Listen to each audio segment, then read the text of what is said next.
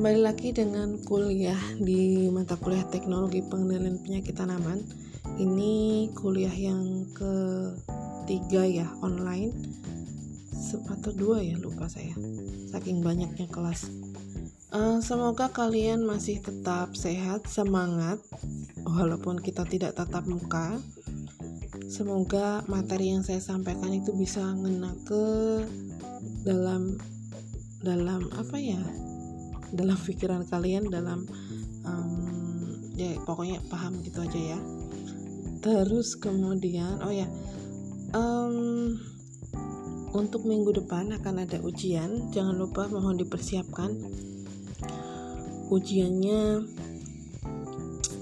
berbahasa Inggris. Tapi jangan khawatir kalian bisa menjawabnya dengan bahasa Indonesia. Mohon dipersiapkan ya. Lalu sebelum kita kuliah, uh, saya akan mencoba mem membacakan beberapa review review positif dari kalian mengenai sistem program menggunakan podcast ini dan dari sekian banyak uh, komentar saya tidak menemukan adanya pertanyaan sama sekali ya di situ ya. Jadi misalnya nanti kalau ada podcast lagi kemudian kalian serasa tidak paham, saya akan bisa menjawabnya menjawab pertanyaan kalian di uh, episode atau konten mendatang.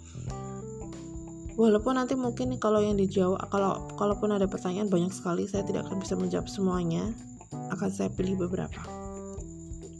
Nah, untuk komentar-komentar yang sangat positif yang mem yang memberikan saya energi lebih untuk bisa membuat konten lagi karena jujur untuk membuat konten ini uh, saya perlu bersemedi saya perlu menemukan waktu yang tepat mood yang tepat juga untuk membuatnya.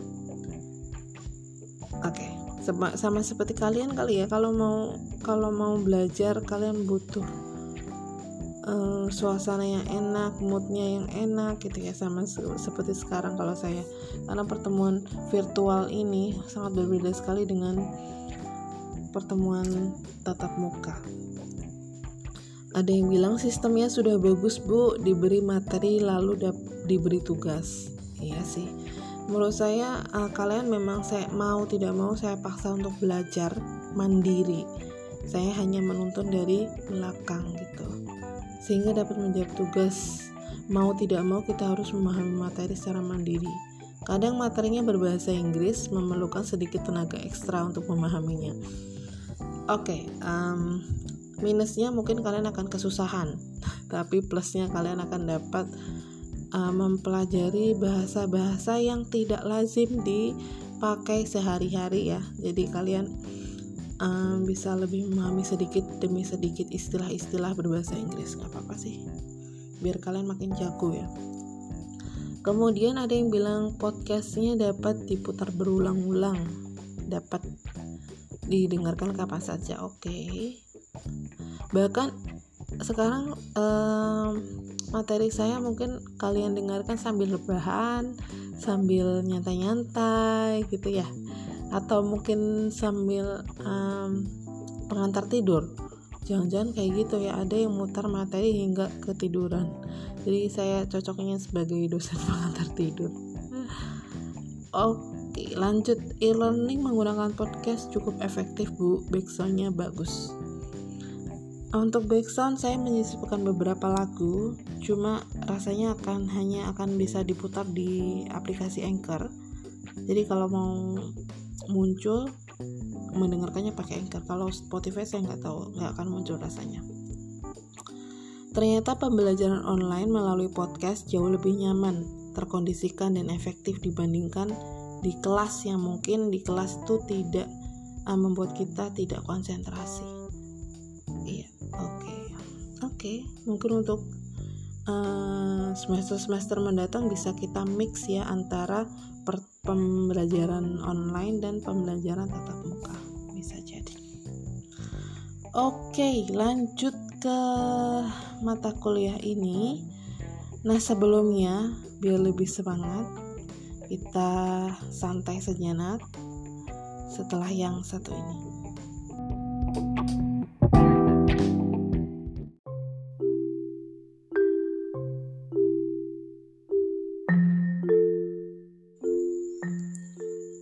lanjut ke materi nematoda. Kalau kalian kalian uh, sebelumnya sudah pernah belajar mengenai nematoda walaupun bukan nematoda parasit tumbuhan. Kalian belajar nematoda parasit hewan. Ada yang tahu spesiesnya kemarin apa? Nematoda uh, parasit hewan?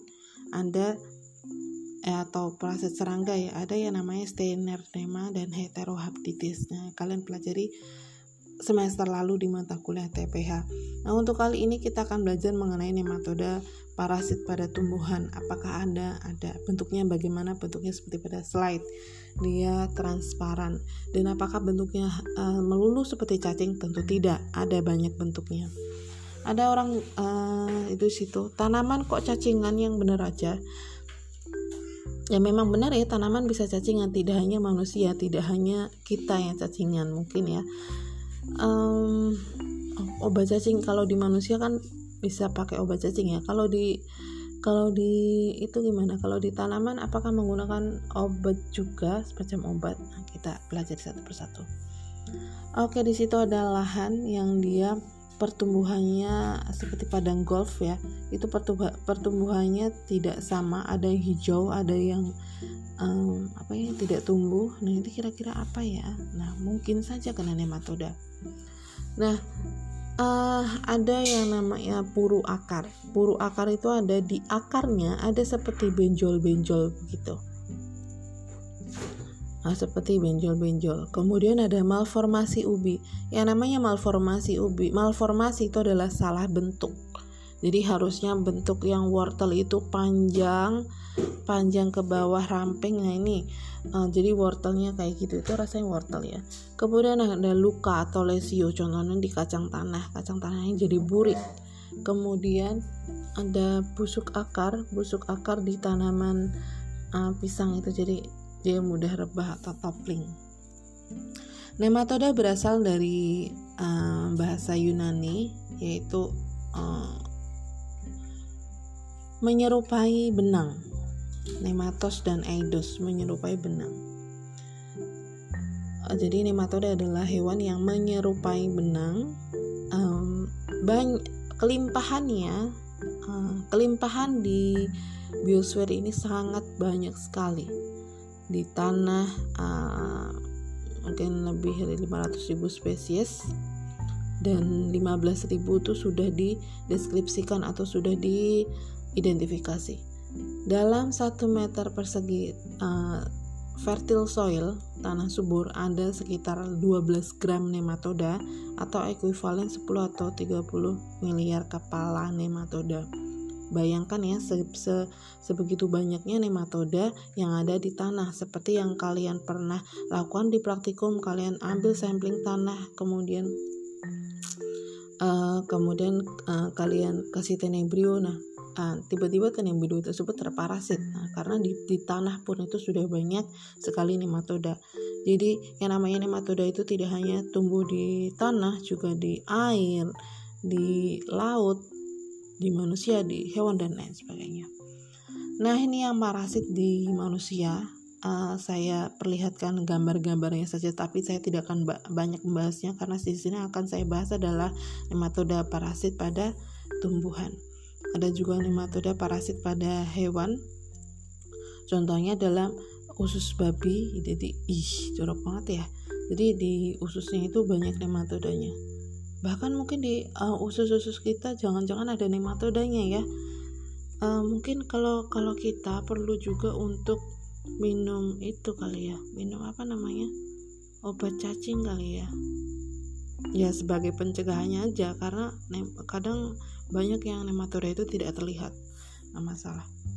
Lanjut uh, parasit pada eh, ya, pada serangga ya di situ ada parasit pada apa namanya pada belalang dan pada pupa. Itu seperti itu. Jadi seluruh tubuhnya itu di di apa namanya ditumbuhi oleh nematoda di dalamnya. Nah nematoda ini ada yang ukuran sangat rendah sekali dan ada yang bisa terlihat mata Sejarahnya bagaimana? Sejarahnya Kaisar Cina itu uh, pernah mendeskripsikan ada nematoda sista. Nem eh sis, hey sis. Biar kalian cepat inget ya. Sista. nematoda sista uh, heterodera pada kedelai. Nah, ini yang sangat fenomenal sekali di Indonesia, nematoda sista kentang. Kemudian uh, di Papyrus e Ebers itu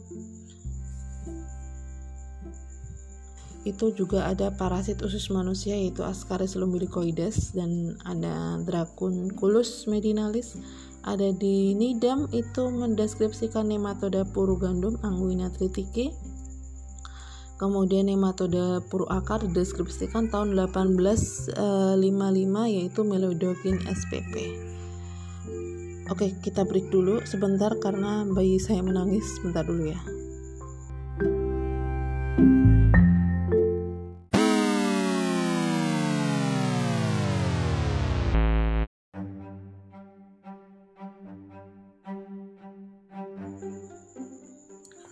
Oke, lanjut karakteristik nematoda.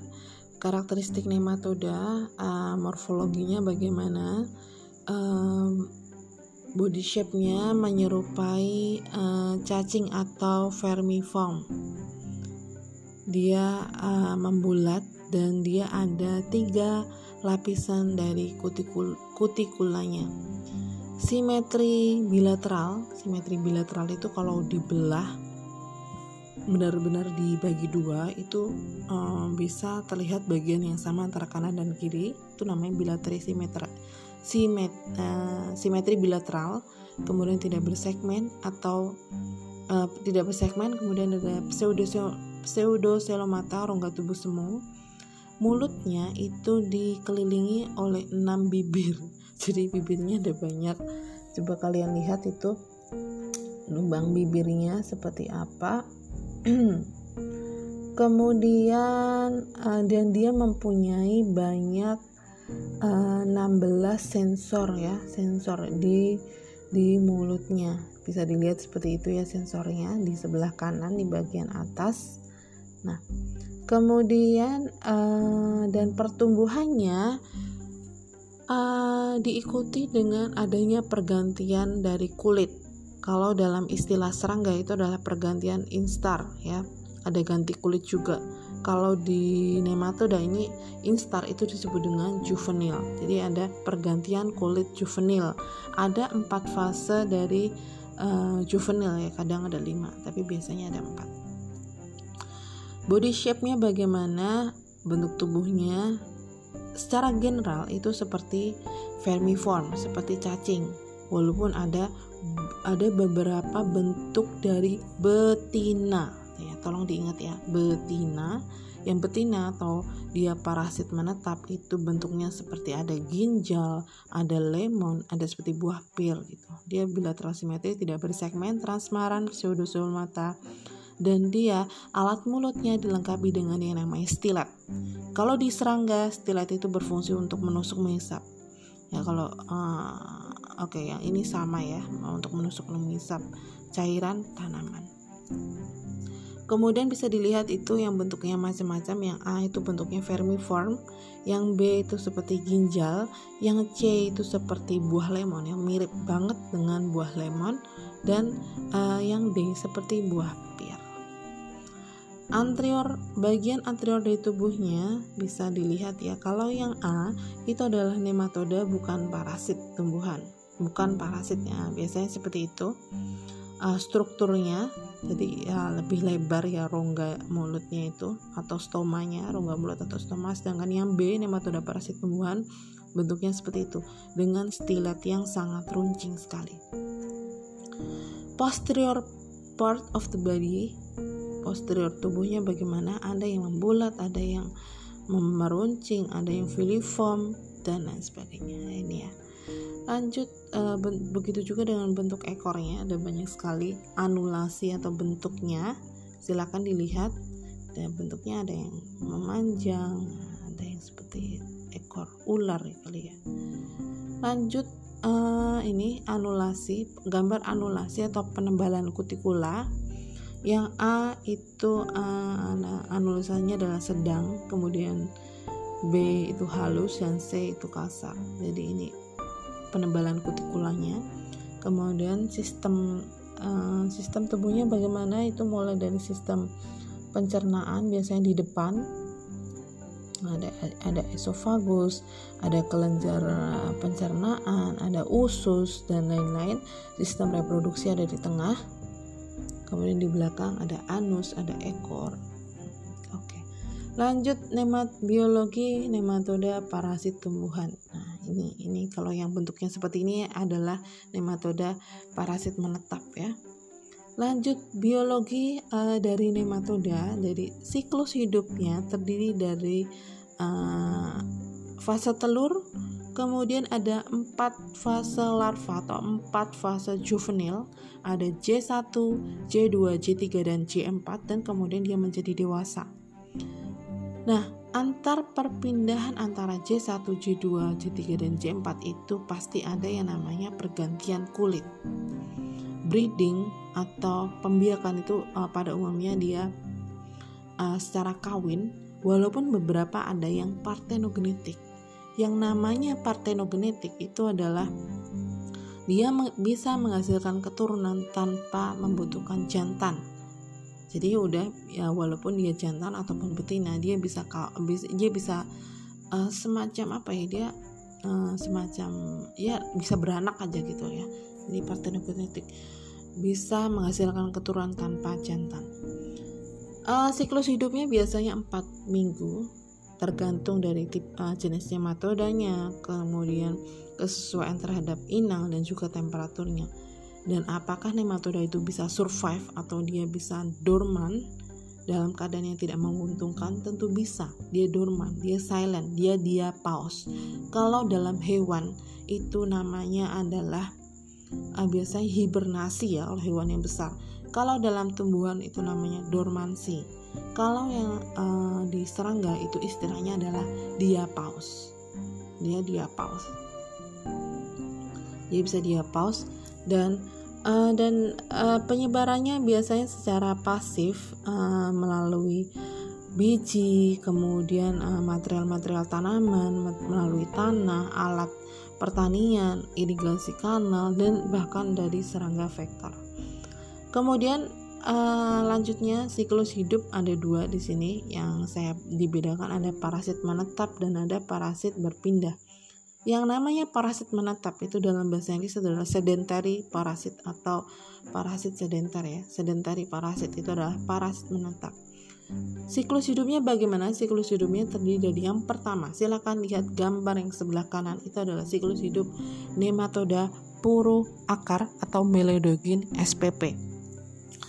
Yang pertama adalah tadi fase telur. Jadi kalau yang diperhatikan gambar itu ada uh, nematodanya bentuknya seperti seperti ini ya, seperti buah uh, buah pir. Dia di situ banyak sekali uh, itu nematoda betina ya yang bentuknya seperti itu. Dia banyak sekali telurnya. Kemudian telurnya itu keluar.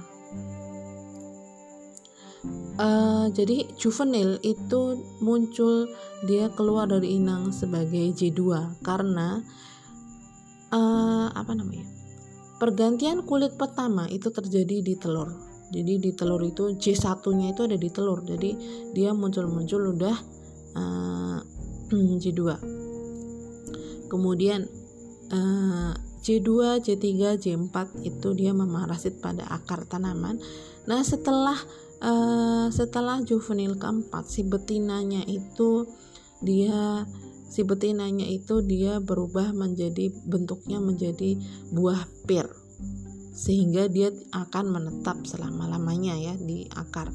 Sedangkan kalau yang jantan itu dia uh, tetap menjadi uh, vermiform ya atau menjadi yang bentuknya seperti cacing sehingga dia uh, sangat mobile. Jadi di sini yang parasit menetap adalah yang betinanya setelah fase J4.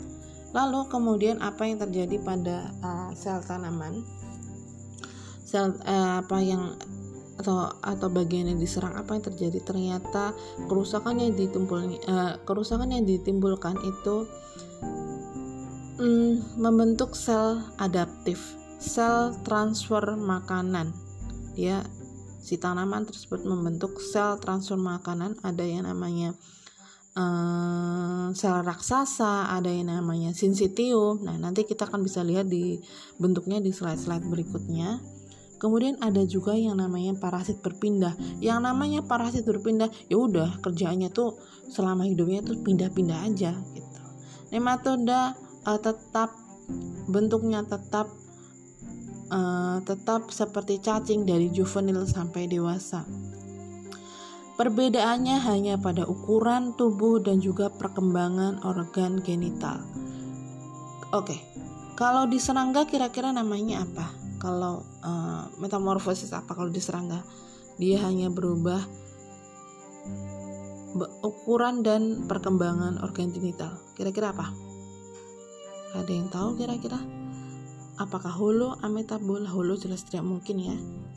Karena hulu ada fase pupa hulu hemimetabola oh hemimetabola uh, pradewasa yang hidup di air jadi tidak mungkin juga ametabola tidak mungkin jadi yang yang paling pas adalah paurometabola. Kalau di serangga ada paurometabola, jadi yang beru seperti pada metamorfosis belalang ya.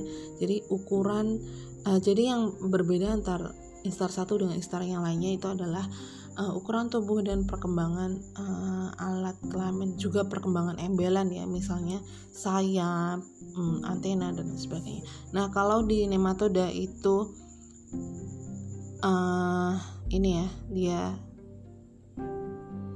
eh ini kalau di nematoda ya itu yang beda eh, kalau di parasit berpindah ini ukuran dan perkembangan kelaminnya. Kalau yang tadi parasit sedenter tadi atau parasit menetap dia um, menghasilkan yang namanya uh, apa kerusakannya disebut dengan kerusakan adaptif. Sedangkan kalau yang di parasit berpindah itu adalah kerusakan destruktif. Jadi ada kematian sel. Kenapa ada kematian sel? Ya gimana sel yang nggak mati? Orang nematodanya berkeliaran di dalam tumbuhan ya kan ya uh, kemudian siklus hidup uh, ada yang ekto semi endo oke nanti kita akan bahas ya strategi makan dari nematoda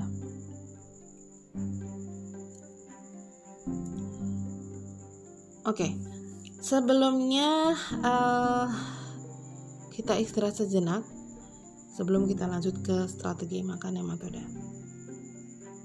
Setelah yang satu ini.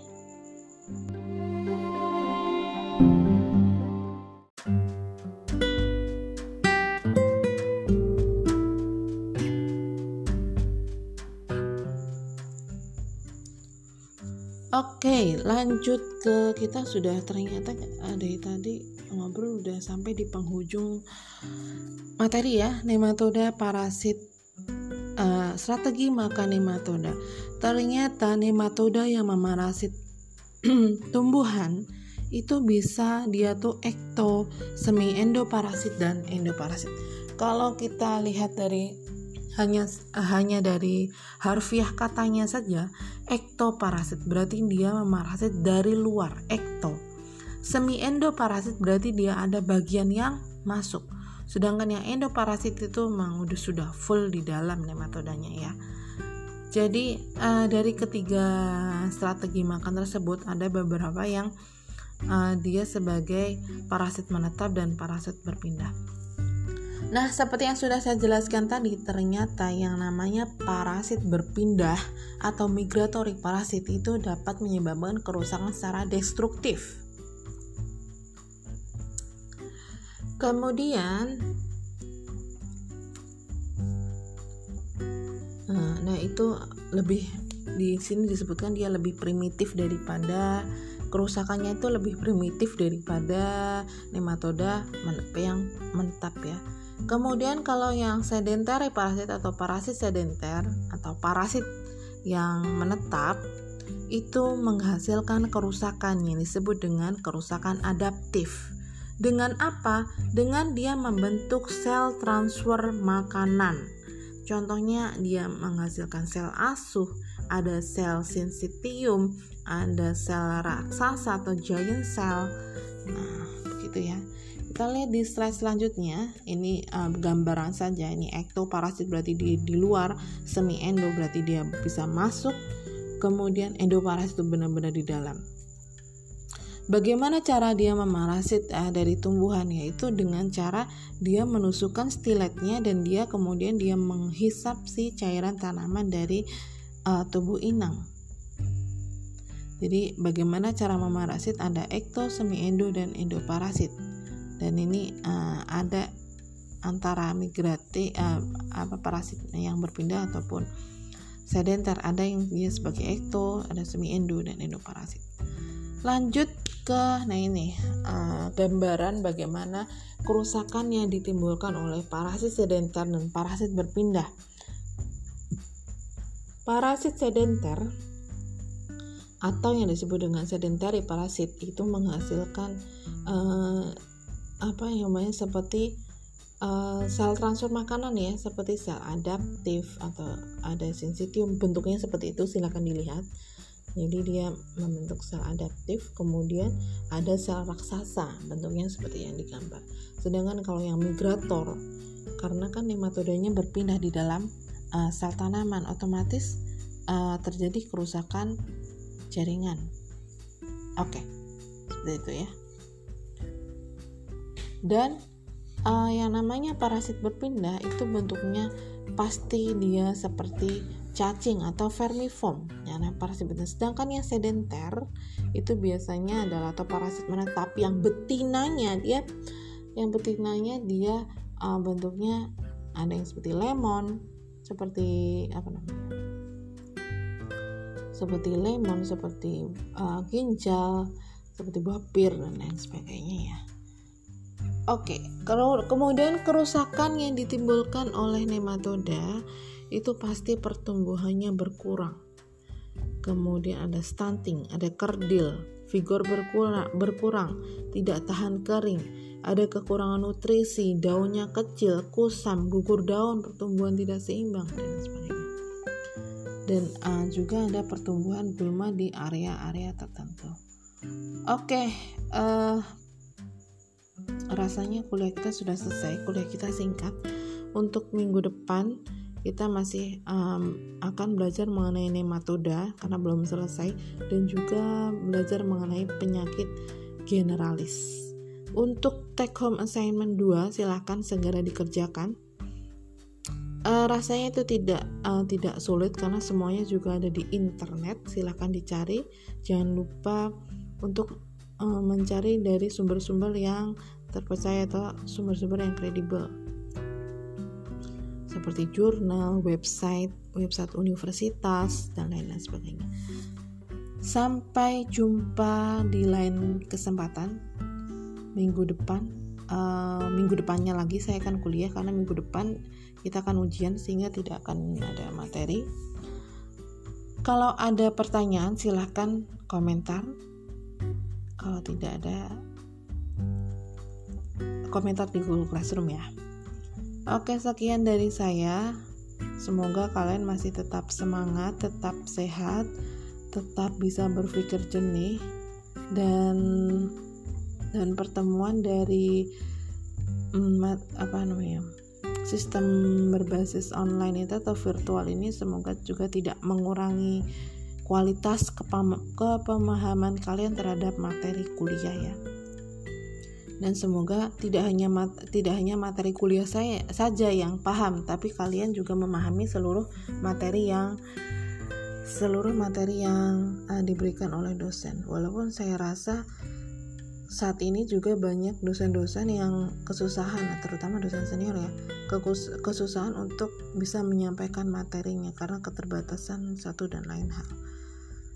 Uh, oke. okay silahkan difikirkan saja bagaimana kalau untuk misalnya ada dosen-dosen yang kesusahan silahkan dibantu. Bagaimana caranya saya juga nggak tahu. Sekian dari saya. Uh, wassalamualaikum warahmatullahi wabarakatuh